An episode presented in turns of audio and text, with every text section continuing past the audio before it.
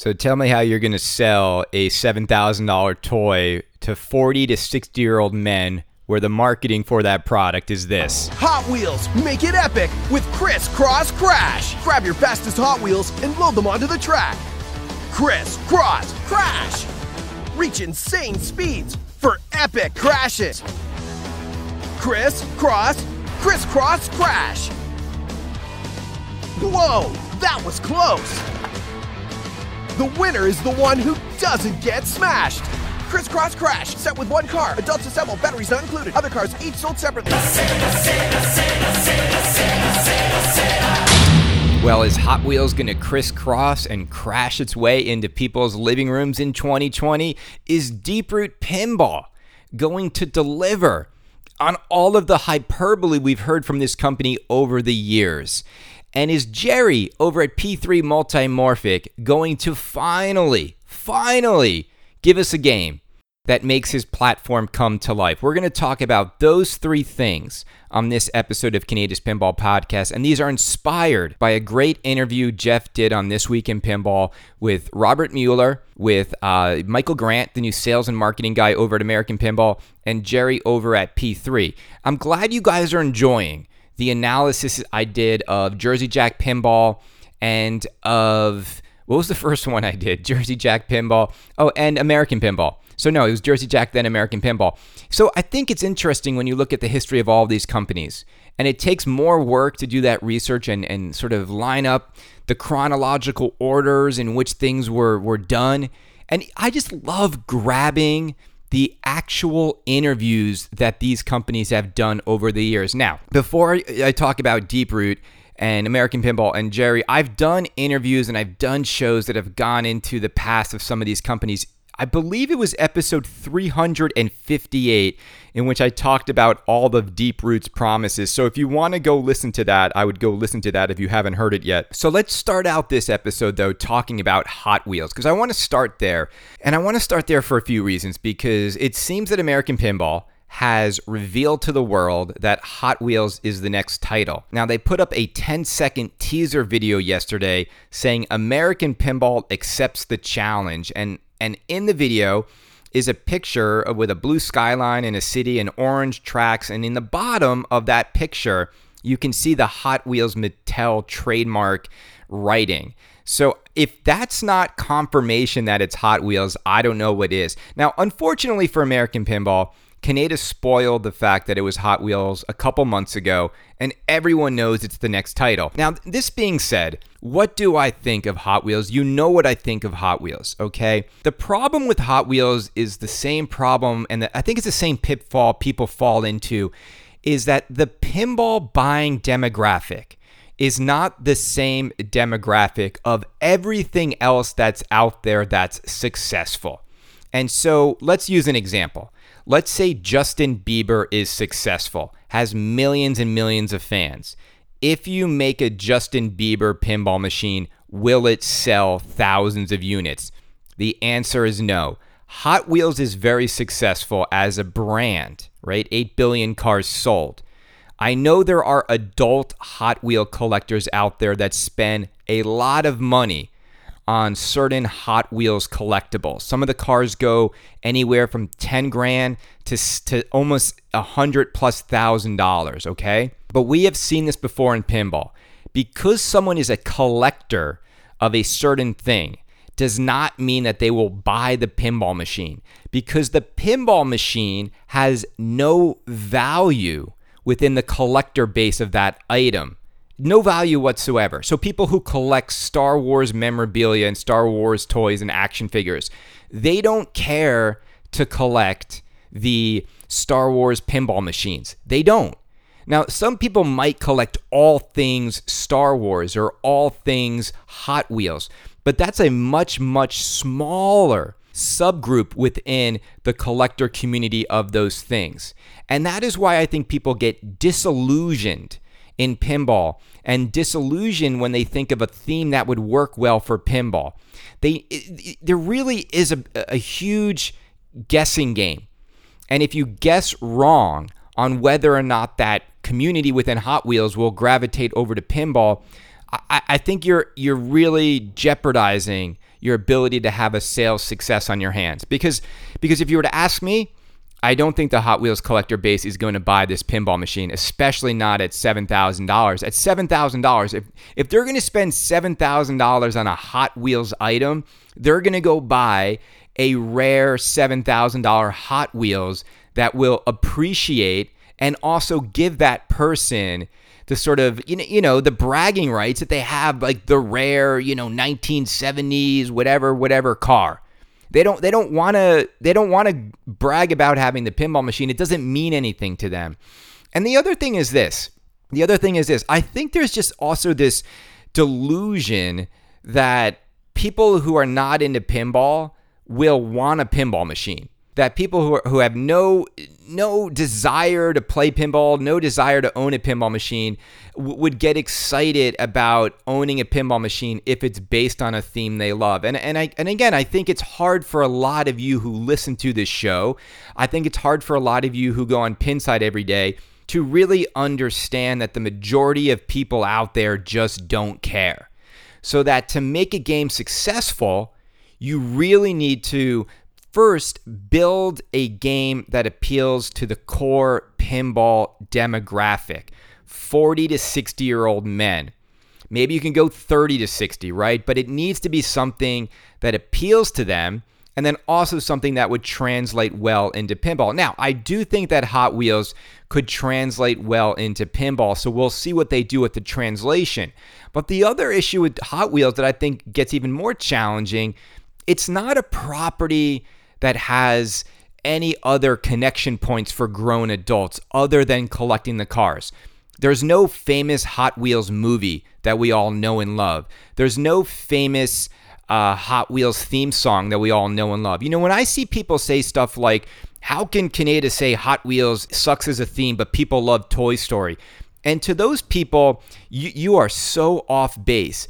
Toy Story 1, 2, 3, and 4 are some of the greatest movies of all time. I actually think Toy Story 1 is one of the greatest movies, greatest scripts, greatest characters in any movie ever. And it's not just me who feels this way. If you go on Rotten Tomatoes, those films all have like 98, 99, almost 100% ratings in terms of how critically acclaimed and how popular they were.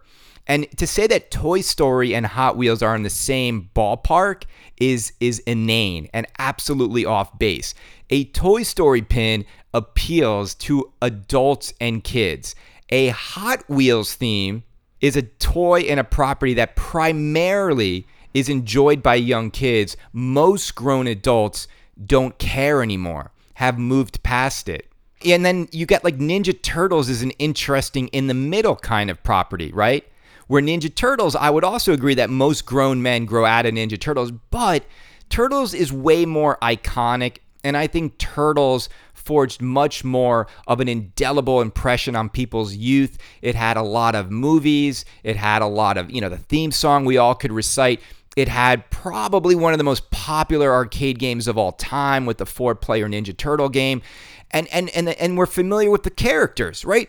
I mean, think about it. Ninja Turtles has just four turtles Leonardo, Raphael, Donatello, and Michelangelo. Splinter, Shredder. We know we know this property because there's not that much to know, and we have a lot of intimate connections with it. Hot Wheels. What what what what does it conjure up? What what what do you what do you relate to? What do you remember? What are you nostalgic about? If you're nostalgic about any of the Hot Wheels that you collected that are OEM factory cars, you're not going to get it in this game. Right? So it's just it's just a different kind of property. And it's not to diminish the popularity of Hot Wheels. It's just not a theme that is going to cross over. And I think you're going to see that when it comes time to sell. Now, look, Michael Grant is brand new over there, and he is their head of sales and marketing. And I'm here to tell you right now I reached out to him. I wanted to talk to him about sales and marketing and American Pinball. And he hit me back. He said, you know, sure, we'd love to talk. He's busy. He asked me to send him a proposal. And so it's interesting to me because what I want to say to Michael, I'll say to you on air right now. And I and I want to say this to Davel, and I mean this, is when you get the right theme in pinball And I mean this wholeheartedly. When you get the right theme in pinball, you don't even need a sales and marketing person to sell it. It will sell itself. You don't need a sales and marketing person to help get people excited about Batman, Ghostbusters, Star Wars. Who's Spooky Pinball's head of sales and marketing? Do you even know who it is? Do they even have one? Did they need one to sell 750 Rick and Mortys in four hours, right? When a game is a theme that people want, it will sell itself. It will sell out before people even see it if you make around a thousand units. And we know that American Pinball wants to make a thousand unit run. What would you do if you were the head of sales and marketing in American Pinball? Now, and I've always said this too sales and marketing, if you're the head of marketing for a pinball company, the most important work that is done on the sales and marketing front happens in the boardroom at the very first day in which a game is considered to be made by that company. That is the most important day. The day in which someone walks in and says it's going to be dialed in. It's going to be Oktoberfest. It's going to be Poker Run. It's going to be Team Pinball's The Mafia. It's going to be Full Throttle. Like, why the hell did Andrew Heighway make Full Throttle? And if you listen to all the stories of how these horrible themes get selected and made, it is always the same tale. It's just some guy has a hunch and wants to make something he thinks would be quirky and fun, and then they apply all their efforts there, and it fails. And I see it every day in my industry. When you take an idea that's not good from the beginning, it doesn't matter how much you try to convince people to buy it. It doesn't matter how much you try to convince people to play it. It doesn't matter how much you try to convince people to own it. They just won't gravitate towards your thing. They won't listen to your sales pitch. You know, my, my biggest idea ever to get Bonnie Tyler to sing Total Eclipse of the Heart during the total solar eclipse, right? That's my biggest marketing idea ever. In my industry, oftentimes you have an idea and you have to go down a list of media outlets and you have to pitch each media one by one to try to get them to write the story. We put the Bonnie Tyler story in one one outlet got the exclusive and then within a, like a few days, seven, eight thousand thousand media outlets wrote about this story without having to even pitch it. It's just that good. And the same same thing is true with pinball. If you hit the right theme with the right idea with the right execution, you are you are going to go into the realm of sales virality, okay? Now look, let's let's look at what Michael Grant had to say. So this Week in Pinball asked him, How is the move to the new facility going? And he said, The move is a process taking place in stages. The new facility is an incredible 52,000 square feet, and everything is state of the art with ample room for future growth. We are planning for an official grand opening celebration, probably in the next month or so when the Chicago weather settles to invite all our distributors and dealers, as well as players, to take the tour. We also are discussing the possibility of a special tournament, but it's still too early for any additional information. Oh, come on, Michael. Come on. Give us give us that information on that special tournament. I mean, okay. Suffice it to say, very exciting times here at American Pinball. Is it is it is it very exciting times at American Pinball? I mean, you, you just had Oktoberfest barely reach 300 units. And okay, so then the next question was Jim Patla recently shared on another podcast that American Pinball has listened to feedback on the first two machines regarding shots, artwork, rule design, etc. Can you elaborate any more what people can expect in regards to changes in those areas? And Michael said, I think and hope that the entire pinball community will enjoy what the next game provides in terms of game layout and rules. There has been some wonderful feedback from so many folks, and the entire design team has taken that to heart for a game that is much more straightforward and intuitive, not only for rules, but also the overall playfield layout. The flow and geometry are really very special, and I can't wait for everyone to experience what has been created. All right. So how do we unpack that statement? Well, here's how I here's what I'm hearing. I'm hearing when they say that it that the layout is much more straightforward and intuitive. I'm hearing that the game is very simple. That it's I've, I've heard the use the word barren. I heard it's very simple layout. You're not going to see as much packed into this game as you saw with their first two titles. But we'll have to wait and see it. I, I, I don't want to analyze a, a playfield I haven't seen. And then TWIP asked, How different has it been working with a license for this game as opposed to unlicensed games for the first two games? Now, at this point, they still have not confirmed, people, that it's a Hot Wheels licensed machine. So we're talking hypotheticals. Now, he goes on to say, It has been an incredible collaboration from all involved since the process has been going on long before I arrived on the scene. And the next two games, which are currently in development, are proving to be no less amazing. I can't reveal if there are licenses involved in the next two games, but I will say American Pinball is going to surprise everyone with what is coming up. All right. So, okay. Let, let's talk about that for a minute. So, are they or are they not licensed games? Here's what here's what I'm worried about. Here's what here's what here's just here's what just terrifies me about American Pinball. I'm, I'm just going to be completely honest. We have Hot Wheels coming out.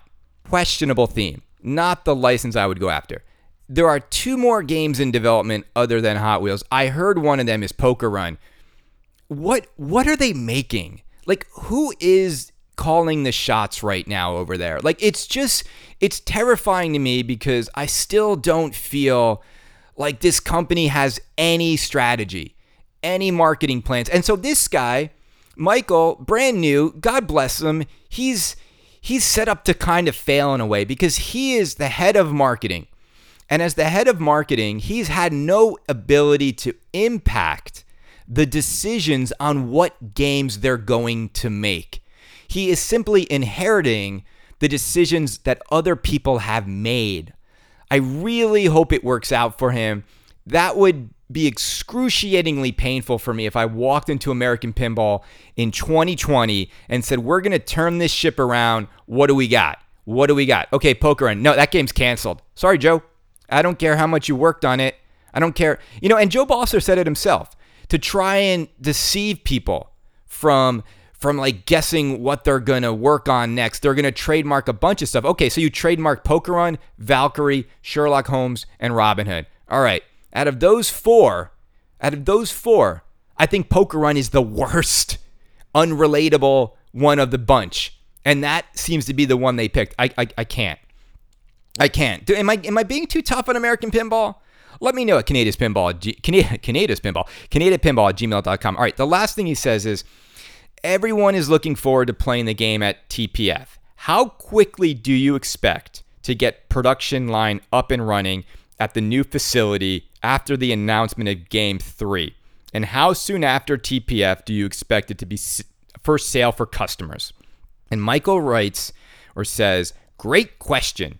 Actually, the line is currently up and running at the Streamwood facility with games being built now. The transition to the new factory is going to be seamless since that line is already getting set. There will be actually an overlap between both factories in completing, testing, and boxing machines.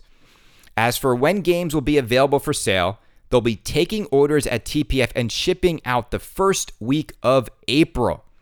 All right. So there you have it.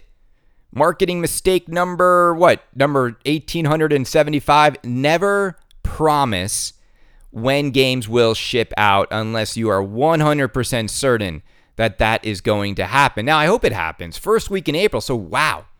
That's, I mean, look, if, if that happens, that's how you do it. I, you know, we're going to talk about Deeproot next, but this is how you do it. You do not show a game uh, at, Mar- you know, March 25th, 6th, and 27th, and then make people wait two months to get it. If you have the game at Texas and people are ordering the game and people like the game, they want the game. They don't want to see what you're working on and then wait six months. So I do hope they hit that first week in April. I always get nervous when people promise ship dates on games because usually They never hit those ship dates. Let me ask you guys one question. Which company out there never, ever in a million years ever tells you a ship date on a game? Stern Pinball.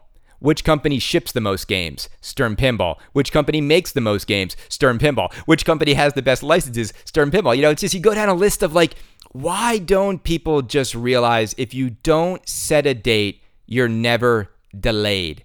If you don't set a date, you're never misleading your customer base, okay? Now, Stern Pinball, I mean, they revealed a game, they shipped a game in the same day. I mean, you can't beat that. I guess the only way you could beat that here here's what I think someone should do. The only way you could you could top Stern at its own game is if you actually just shipped a game before even revealing it. See, that's baller status where your game just shows up on locations in arcades and barcades around the world and on the you know and, and before you've even revealed it. I can't wait to a company does that. Like I didn't even know Ninja Turtles was happening and all of a sudden Stern put a Ninja Turtles game inside like Supreme Skate Shop in New York City, and that's that. Like it's out. Like they're the first ones to get it. Order yours now. Watch watch them take my advice and, and go do that next. Stranger Things launch was horrible, by the way. Anyway, okay. So Deeproot.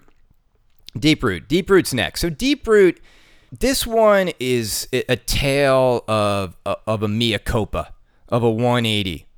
Now, it's hard not to look at Deeproot without thinking of the past and thinking of the past hyperbole of this company. We're going to ship more games than any pinball manufacturer in the history of pinball manufacturing. Didn't happen. We're going to have so many titles a year. Didn't happen. We're going to innovate pinball on a level that people have never seen before, yet to be seen with the Raza prototype. Lots and lots of words. Now, Robert did give the Zidware buyers who wanted a refund their money back. He held true to his word there, and he hasn't taken any pre order money on any of this. And because of that, for those of you who listen to this show, and you know that me, I, I keep it honest on this show. I, I don't hold punches back. You know, I have I don't really have a hard time giving Robert a little bit of a pass on certain things because it's like it's it's his money. It's his investors, it's his company, and he's made a bed that he has to sleep in. And, and I think he says that in one of his lines here. But let's go through Robert Mueller's answers because I, I, I want to read them first, and then I want to give you my overall feelings on, on each response and sort of the vibe I'm getting as I read these answers. And I, and I think Robert's turning a new page. I think he's turning a corner for the better. But it also, you know, as he's becoming more likable, the to, to most of you out there, right? As he's becoming more humble, the answers aren't they they feel like he's backpedaling a bit. And let, let's let's read the questions and the answers, okay? All right. And I still want to get to Deeproot. I'm I'm struggling I'm struggling because I have a work I have a work meeting that goes late in the day on Tuesday. And so to get from New York to Texas, the earliest, uh, the latest flight I can get out of here is 7 p.m., which doesn't work for me because I have a meeting that ends at like 5 in New Jersey, and there's just no way I can get to the airport. And so the only option I have would be a 6 a.m. flight out of New York that Wednesday that would get me in around lunchtime, like noon and which I thought was plenty of time, but apparently I'll be missing most of the presentation. But we'll, we'll see what happens. We'll see what happens. Okay, so a very open-ended question, which I which I love by Jeff. How are things at Deeproot? You know, I always love questions like this because when you just ask a broad question, you allow the person to answer in a way that's not that guided and you'll get more from them. I always ask clients one question. What are you afraid of? Right? Just ask him that. You, it's you'll you'll be amazed what you get. Okay. So Robert says, I've never heard of a launch where things weren't crazy beforehand. I think we all um, will be very relieved to get the pressure off our shoulders and partially pull back the curtains of secrecy. Now, I'm, I'm going to stop as I read through these things. Partially pull back, right? There's always a little bit of like, we're going to give you a little, but we're not going to give you everything. We're going to give, like, whet your appetite, but not everything we promised. Okay. Then he goes on to say, I can honestly say that I work with the best, most passionate people in pinball. They come in every day and overcome insurmountable obstacles and deliver the magic that has been asked of them. Well, if it's insurmountable, then you can't. doesn't by definition if something's insurmountable, it can't be overcome. Uh, but apparently they have the ability to do that and achieve the magic. He says, I am appreciative and grateful for each and every one of them. On this, I can only speak for myself. Launch won't be the unrealistic daydreams I've had a million times since 2015, but it also won't be disappointing either. Being humbled the hard way as you finally have to switch from tinkering to implementing has finally, oh, sorry, has definitely given me some gray hairs and taken a few years off my life. Now, that line I love from tinkering to implementing has been really difficult. That reminds me of John Popadiuk. There, there is no man that comes to mind more than J Pop in, in a man who got really excited about the tinkering, but really had no clue how to implement it and make a commercially viable product that worked for the buyer of the game. Now, Robert is with J Pop, but he's with a lot more people. And I don't doubt their passion. I don't doubt their enthusiasm. I don't doubt their ability to create magic in pinball. Well, well, that's the thing. That's that's yet to be seen. Now, magic is a subjective term. What will the magic be? What insurmountable obstacles did they overcome? So Jeff then asked him, after everything that has happened in the industry and at Deeproot over the last few years, how are you feeling heading into the official launch? And Robert said, First and foremost, we made our bed and we now have to put up or shut up. Along the way, some things have gone our way and others have not. While we are not kidding ourselves about the difficulty of the path ahead, we do have some things to prove. That will take time and persistence. We have been up for the challenge this far, and I am confident that we will be ready, prepared, and up to the challenges that come. Second, I'm eagerly looking forward to finally meeting a lot of the personalities and members of the pinball community. And after being hyper focused on getting us to launch, uh, in a way, launch is the beginning of a very different, more exciting citizenship in the community. And third, I think the community will be relieved from having to guess what we are about and doing. While most of the wild speculation has given us some chuckles, it is on us to define who we are and what to expect from Deeproot's vision of pinball. So, look, I, I am not one to not accept a man's desire to to ask for forgiveness, which he's not quite doing. He's not doing that here, but I think Robert realizes. And if you followed Robert on Pinside, he was very bullish. He was very brash. He was very short with people. He was very boastful. He had a lot of bravado that they have not backed up.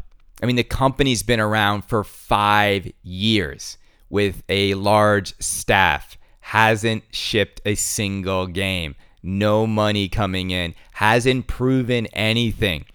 And I would say that what Raza showed us in Houston did not, did not deliver on the magic and the overhyping of the organization. It just, you know, I just and I, and I and I look at it like this. You know me. Pinball magic to me is very simple. Did you see the ball do something magical? Did you see the ball do something that made you say, "Wow"?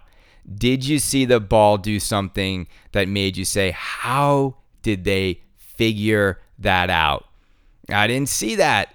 I didn't see that. And and so, you know, it's but I I really think that if Robert continues this path, he will find more friends in pinball. He needs the community.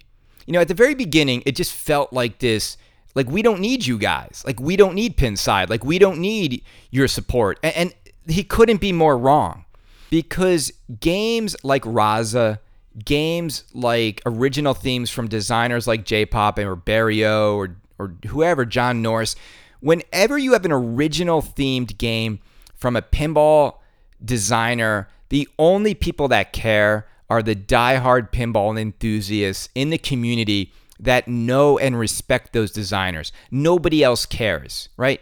Gary Stern is selling every single Stranger Things despite Brian Eddy. He doesn't need Brian Eddy to sell that game. He doesn't.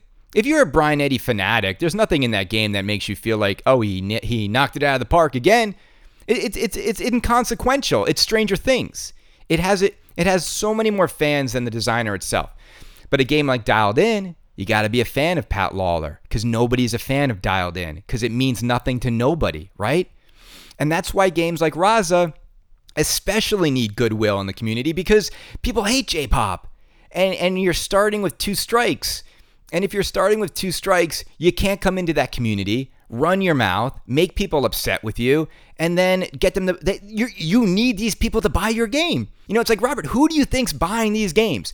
The very people that you are upsetting. So I do like this new approach, and I do like that he's humbled, and I think we should accept his humbler approach and see what he has uh, in in uh, in San Antonio in, in a little over a week.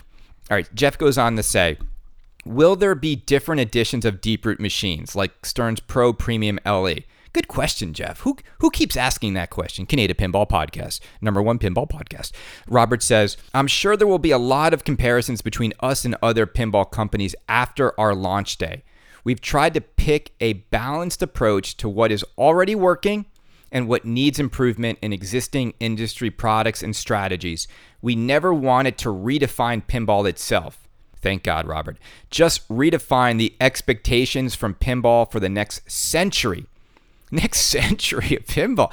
Robert, come on. We all know we all know that pinball will not be around for another 100 years. I give it a good five years. I really do there is just going to reach a point in which there is no way the younger generations are going to keep buying pinball machines. But whatever. He goes on to say, uh, after the century line, as I've said many times, our core focus is value and building in value at every level of development and production. I think some will scratch their heads at the details of what we plan to do. We can't win over everyone, and I don't even want to try in time and with a 32,000 foot view, I'm confident that our plan will be embraced by enough consumers for us to put a check in the win column. All right, check in the win column. All right, okay, so look, there's a lot of words there. And I think what Robert is saying is there will absolutely be a tiered model at Deeproot. I don't know if it's going to be Pro Premium LE. I definitely know that they are going to plan high end versions of certain models of games. I, I would expect Magic Girl and Alice in Wonderland, especially Alice, to be a game in which you're going to see super expensive, very limited versions of games for the high end collector which I think is smart. I also think you're going to see games at a much cheaper price point, but I don't think, here's what I don't think you're going to see. I don't think you're going to see any Deeproot games cheaper than a Stern Pro. And and when Robert says value, what he means is this. If you look at the price of a Deeproot game, I think he wants you to see the value that's in the game, not that he's not that he's playing like a a price value war to give you like all the pinball you expected for like $5,000. Like it's just not going to happen. It's not realistic. And so that's that's where I you know I think Robert was shocked when he showed Raza to the world and people were were, were commenting saying, "Yeah, I'd buy this if it was 5500 bucks." And, and and he was taken aback by that. Because like he's like how could you people see this game with all that's in it and then say you're going to pay less than a Stern Pro that's completely empty? I mean, you're going to pay less for a Raza than a than a Black Knight Sword of Rage, and, and and I think that just I think that threw him for a loop. That people weren't seeing the value in it. Now, it's also the problem with showing a game that's a prototype and not in the final package and not in the final artwork. And I think there's a lot riding on this launch in which people will see the value. And the thing is this with value value is something that people have to feel, right? You have to feel it. It's not something that you can go down a list of parts and, and try to convince people it's worth it. You know, when you stand over a Pirates of the Caribbean at Jersey Jack Pinball and he tells you it's $9,000, like you feel it. You, you sense that that sounds right. This looks like a $9,000 pin. when you stand over a $9,000 Black Knight Sword of Rage or any real, any real, like you stand over a $9,000 Stranger Things LE, you don't feel it. You don't, it does not feel that way. In fact, no Stern pinball to me, and I'm just going to be completely honest, no Stern pinball machine, when I stand over it, feels like it's worth anything more than $6,000. It just doesn't feel that way. And so I think that's what has sort of disrupted Robert a little bit. He's putting more in. He's going to charge a little bit more, but you're getting much more. And he and uh, I don't think people just didn't feel it when they stood over Raza. All right. What else did Jeff ask him? He said, What type of innovations can we expect to see during the launch? And Robert said, We will be excited to show a portion of what we've been working on on launch day. I've been told that reading the launch presentation script is like trying to sip from a fire hydrant. So even though we were only showing a portion, having taken years to develop, it will be more than enough for the community to digest at once. We are very serious about continuing to innovate. So the rest of the innovations will be released periodically when the time is right. As for launch, we plan to show three types of innovations. The first will be core innovations that makes us stand out from the crowd. So by that he means like here's our cabinet, here's our maybe our rotisserie play field that flips upside down. Here's what makes a Deeproot game a Deeproot game. Do they have internet connectivity? So that's what he means there. The second will be subtle innovations that are critical to our platform. Okay, so that I, I don't know what that is. That that could be like all the boards are Wi-Fi connected, and if something fails, it knows exactly what fails. It could be, uh, you know, new menu system in which you can operate your game. The third and final will be innovations that we want it to see in pinball. All right, so I, you know, I don't know what these things are. I'm not going to speculate. So we look forward to seeing what those are. Uh, Jeff went on to ask, "How do you think Deeproot can change pinball?" Great question, Jeff. Great question. And Robert says the launch day itself is not only a product of launch, but also a launch of our vision, our standard, and platform. Our pinball project grew out of my frustrations and purchasing and owning pinball machines. We therefore have taken a problem solving approach from the beginning. In other words, see a problem, then fix a problem. The more problems we solved, the more we found that needed solving. If we stay the course on this problem solving approach, we are guaranteed to keep innovating, keep changing pinball. We would argue for the better. All right. So here this to me this is the gamble. If you were to ask me what is the 32,000 foot gamble for Deeproot, and I've said this before on this show many times, it's that you started a company to solve problems that weren't really problems. And what I mean by that is Stern Pinball might sell 15,000 games a year. What's the problem? People are buying their games, people are enjoying their games. Their games are reliable for the most part. So that's my whole thing. Is yes, you could go and overturn a pinball machine and see all of the soldering and say, "Well, this is a problem. Like people don't want to have to solder to, you know, re- repair something." But what did Stern do? For the most part, I-, I had a Stern machine for 2 years and my Batman never broke down. I never had to change anything. One node board went out, popped it up, put a new one in, back in action for another year, no issues. So that's the whole thing is is it a problem that pinball machines are not connected to the internet or is it just something people want? Is it a problem that connectors need to be soldered or is it just something that people would want? And that's my whole point. Is you got to just figure out who are you selling this to? and what is the real problem you're solving for those people. And that's what's hard with pinball. It's the same thing as we get to P3 multimorphic. Jerry thought he was solving a problem for people.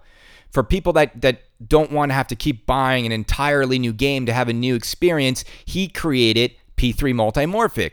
He thought he was solving a really big problem for pinball people, and he couldn't have been more wrong. And it's proven not to be a problem, or else his solution would have been accepted by more buyers. So, as we see what Robert and company are considering to be solutions to problems, it's going to be interesting to see if the problems they solved were real problems or just ones that were in their own heads. Okay. The last question was Where do you see Deeproot and the pinball industry in five years? He said, We can't speak for others. and can only speak to Deeproot's vision for the next century of pinball. Here we go again with this 100 years from now hyperbole. Come on, Robert. But then he goes on to say, as I am sitting here at my dining room table, thinking of how to answer this very open, subjective question, I casually gazed over at a whiteboard that my wife and daughter use to leave motivational quotes for each other. The one currently up from Practical Magic talks about that normal isn't necessarily a good thing to aspire to, that it rather denotes a lack of courage. I think in pinball context, that concept sums up our journey. We'll let everyone else be normal. I've bet a large amount of resources, the reputation of our company, and the loyalty of my staff on my vision of pinball that in doing so, the pinball consumer will reward us for the value, effort, and awesomeness we bring. Pinball needs a shot of courage right about now. And if what we are about to unleash isn't considered courageous, I'm not sure what is, or that which will keep pinball going strong five years or more from now. The wait is almost over. Stay tuned. And then, Jeff, this is crazy to me because Jeff at the bottom of this sign off has a little image that you can click that opens up 3D Pinball Space Cadet, which is the old, I believe, Windows pinball game that popped up on computers. If you click it and look at that image, I'm surprised this is there because it, now that it's there, I'm just going to tell you Deeproot Pinball is making that game. I don't know which designer is doing it, but this is one of the titles that is at Deeproot Pinball. I think people are going to see this game when they go there. I think it's going to be one of their lower priced options. So there you go. Kaneda Pinball Podcast. Deeproot Pinball is making 3D Pinball Space Cadet. All right. And that's why it says awaiting development. I, I mean, it's, it's weird that Jeff put it in there as a teaser. He's got to know that Kaneda knows what the rumors are. And sometimes I hold stuff back, sometimes I don't, but I'm not holding it back. All right, so Courage, the most courageous pinball company in the world. We're going to see that when people visit Deeproot. My closing thoughts on this is Robert understands he needs to be more humble. He's still making big promises of innovation and taking a leap forward in pinball, and we have to see it. There's just nothing there's just nothing left at this point. But I will say this if what we saw in Raza is 90% of this courageous push forward, people aren't seeing it. People aren't seeing it. And I really hope we see something that blows us away. And to this date, that game and that Houston prototype just didn't do it. So I, I look forward to seeing what other tricks they have in the bag of magic and that the magical hat because they need something. This company needs something that makes people say, wow. And that's what we want. I mean, I think Robert does understand that if he does that and he gives people an amazing value and magical package in pinball, people will respond and people will move towards his products and people will give him a chance and he will get people excited. Now, the one question though, and this is the big to me, this is the big, this is the big one. Jeff didn't ask him, when are Razas going to ship? I really hope, and this is my fear, Robert knows the, the, the cardinal sin in all of pinball reveals. The cardinal sin is you can't reveal a game and then make people wait a long time to get it. And my big question is manufacturing. None of this matters. None of this tinkering to prototypes to showing us pieces of the puzzle it doesn't matter. You only have a pinball company when the puzzle is assembled, when everything is put together, put in a box, and I can go buy it and I can have it in my home. And I'm still not sure when Razas are going to customers. And it still just feels like it's not. Ha- Does this sound like it's happening in a, in a few weeks? I mean, you got American Pinball saying the games are on the line, the games are being made now, and the games are going into boxes first week in April. I don't get that sense that that's the case with Deeproot. And if manufacturing continues to be the insurmountable obstacle, then what's the point? What is the point? You have to figure out manufacturing first. How are you going to build this? Then go have the fun and go make the sausage, okay? We'll see. There's going to be no hiding when everyone gets shown into the Deeproot Auditorium in, in a little over a week. And I know they're anxious, but they're, they must be excited to finally show us what's what's happening. All right, let me just close real quick with P3 Multimorphic. Jerry over there at P3, he's ready. He's ready after all these years, like seven plus years. He's ready to finally give us the game that he came on this show. And, and, and I love that Jeff even said on Kaneda's Pinball Podcast, you said that the next game you're developing will have the most versatile physical mechanical device ever developed in a pinball machine. It is the most versatile physical pinball mechanism ever developed. Write it down, mark my words. You, you'll say the same thing when you see it. Can you share any more on this as you get closer to launch? And Jerry said, Great job under promising, right? When I made that comment, we had working conceptual prototypes. Now we have fully engineered devices finalized for production, and the mech is even better than I predicted. That said, while this game has some incredible physical features, they're just a small part of the full package story, theme integration, artwork, gameplay, mechs, AV, everything. The team poured their heart, soul, and pretty much all of their free time into this game, and we're super proud of it. And yes, everything I call a mech interacts with the pinball. This one has a big personality. All right, so this is it, folks. This is this has to be it for P3 Multimorphic. If this game is successful and delivers and wows people, will people buy into Jerry's platform? But if it doesn't, this has to be it, right? This is the final song of Jerry and P3 Multimorphic. He'll still make his P-ROC boards, but this platform, I think, lives or dies by this reveal, which is exciting. How awesome is it that he's this excited? How awesome is it that we're excited to see if he's going to deliver on this exciting thing? I love it. That's what I want. I mean, he's actually selling this better than than than when I hear Robert talk about it, when I hear American Pinball talk about it. I mean, this is like yeah, the only the only thing that makes me be like, uh, is like Jerry has a tendency to get really excited about stuff that other people are not excited about. Like he loves stuff that clearly people who buy pinball machines don't love. So we'll see. Jeff goes on to ask Recent pinball news shared on their podcast, there is a mechanism that goes further down the playfield than other games you've released on the P3 platform. Is this the same mech that you're talking about in the Kaneda interview? And he wrote, I'm not sure actually. He could be talking about one of a couple of mechs. This game delivers physical experiences over a large majority of the playfield people who thought interesting gameplay in P3 games was restricted to the back third of the playfield are in for a pleasant surprise. You know, it's funny, as Jerry says this stuff, I'm kind of like, why don't you just make that wood sort of insert playfield that's on the upper? Why just, Jerry, why don't you just like bring it all the way down? Just make a normal pinball machine.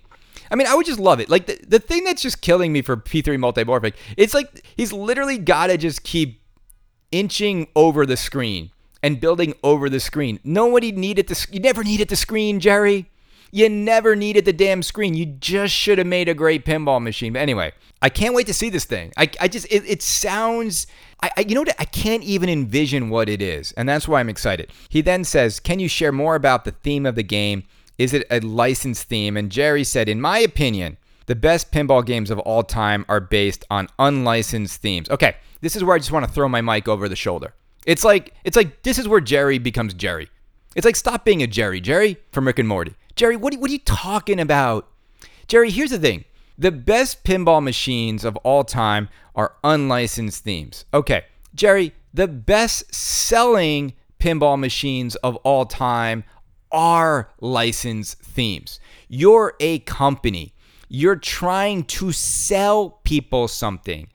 The best pinball machines of all time if you were to ask me, are the themes people love and are incredible pinball machines.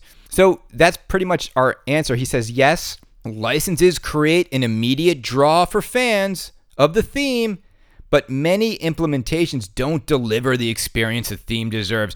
Oh yeah, he's like he's like I know you love that Willy Wonka, but it didn't give you what you wanted from the Willy Wonka movies. And he's like, "Yeah, but I'd still rather have a half-baked Willy Wonka than a dialed in." I, I absolutely. He then goes on to say, This game is the best of both worlds.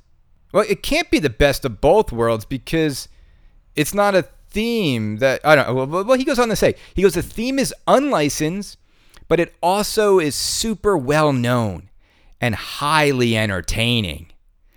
The ga- the game's creative director, Steven Silver. Oh man, Steven, this all rides on you, brother. If you mess this up, Steven, we're coming to your door with the pitchforks. Created an amazing story and layout that integrates the theme perfectly.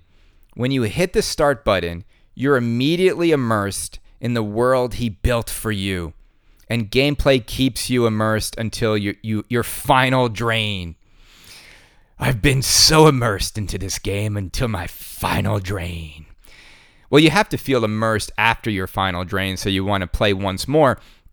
So, like, unlicensed theme, original story by Steven Silver. It's like right there. It's just like, uh, or Ghostbusters. Steven Silver's original story or Lord of the Rings, Steven Silver's original story or Rick and Morty, Steven Silver's original story or Ninja Turtles. It's like, I, I really hope, I really, really, really hope they figured this out. But I, I, I still think Jerry's a little way too cavalier and, and sort of is dismissive of getting a theme. And, and and he has to understand one simple thing. In seven minutes' time, Seven minutes, people. Spooky Pinball sold more Rick and Mortys in seven minutes than Jerry has sold P3 Multimorphics in seven years. Think about that. Am I a jerk? Am I the worst pinball podcast in the world for pointing stuff like that out?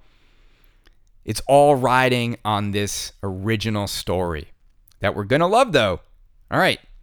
He goes on to say, you also mentioned in the Kaneda interview, when you see this machine, when we show it to you, you'll be able to buy P3s with this game or add this game to your existing P3. We'll ship them that week. All right. So Jerry said, let's put it this way. If you're coming to TPF with your heart set on buying specific machine, keep your mind open. You might just leave with a different one. Oh, smack. I love the smack talk. You think you're gonna leave here with Ninja Turtles? You're leaving with P3 Multimorphic. You think you're leaving here? I, lo- I love it. I love his enthusiasm. I really do. He then wrote, Remember that a P3 is a global pinball platform, one machine, many games. If you prefer individual cabinets for your game kits, no problem. We can ship a machine with any kit you want. If you're short on floor space or want to drastically reduce the price of buying new games, get one P3 and swap games whenever you want. I mean, I read it like that because it sounds like an infomercial. I'll keep going. Physical playfield swaps take under two minutes and require no tools, and the library of games keeps growing. With games like Lexy Lightspeed, Cosmic Cart Racing Arcade, Cannon Lagoon, Rocks, Barnyard, Grand Slam Rally, Hooping It Up, and Heads Up, the P3 already delivers something for everybody. And while we'll continue to explore new concepts and outside the box thinking, we're also getting back to our roots and delivering the traditional pinball experience that we all know and love. What the F does that mean, Jerry? Getting back to our roots? What, what, what are you talking about? W- which roots? Your roots? The roots of multimorphic? The tree fell down, Jerry. There, there nobody. What roots? You know, it's it's like it's like to him the roots of pinball are these like quirky unlicensed theme that like kids had fun. Jerry, you're selling your machines to grown adults. Jerry, you're selling a ten thousand dollar product.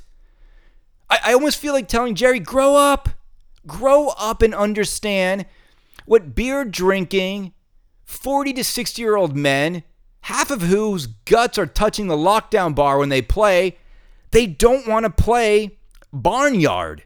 They don't want to play hooping it up. Nobody, nobody, Jerry, nobody, nobody wants to play hooping it up. Nobody. and then he goes on to say, then there's this new game, which is quite literally the best pinball game I've ever played. Hmm, there I go under promising again. I, I don't know if I feel happy, excited, or sad for Jerry with all of this hyperbole. It's the best pinball game he's ever played. I, I guess the next question I have then is Have you ever played another pinball machine, Jerry? What's going on? And I respect Jerry. Him and I are friends. I mean, I say this stuff, I have to. Uh, and then there's a picture. There's this teaser picture of what the game is, and it's it's a it's a flaming arrow over like scorched road, and there's tire tracks. Now, is this like a Nitro Boost moment? I don't know what's happening here. Is it Monster Truck game? It's definitely not. It's it's definitely I, maybe it's a space theme. I don't know. It's definitely not like a fantasy game. It's got to have paved roads, so it's not like an old sort of like night game or dragons or anything like that. So it, I I don't know, but it's the best pinball machine he's ever played. And so here's what's exciting: TPF in a couple weeks, all of these questions will be answered. What's happening at Deeproot? If if the multimorphic new game is going to be worth the hype, we're going to see Hot Wheels. It's going to be one of the best TPFs ever.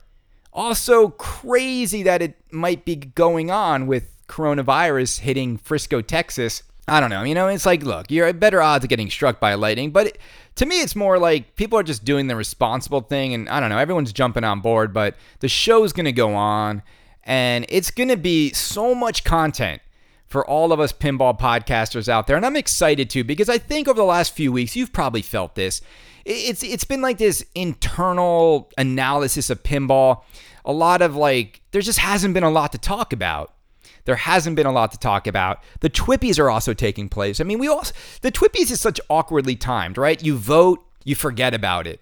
It's like end of March, and we're celebrating the best of 2019. I agree with all of you. When, when I even share my own, I, it's like I'm, I, I feel like it happened already. Like I, I, it's hard to get back up again for the Twippies. I think they need to figure out a way to do that award show earlier somewhere else. I mean, do I don't know. Just uh, do it in New York City. Have a gala. Like we'll rent out a like room, invite everybody. I don't know.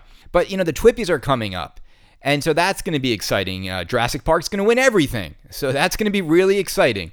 Uh, and so a lot's going to happen. And so I really can't wait over the next like month or so to see everything, to talk about everything, to be enthusiastic about everything. And I'll just end the show with this because I see people like get mad when I ask for people if they like Wonka or not or Pirates. Look, if you like a pinball machine, that's all that matters. That's all that matters. You listen to this show to be entertained.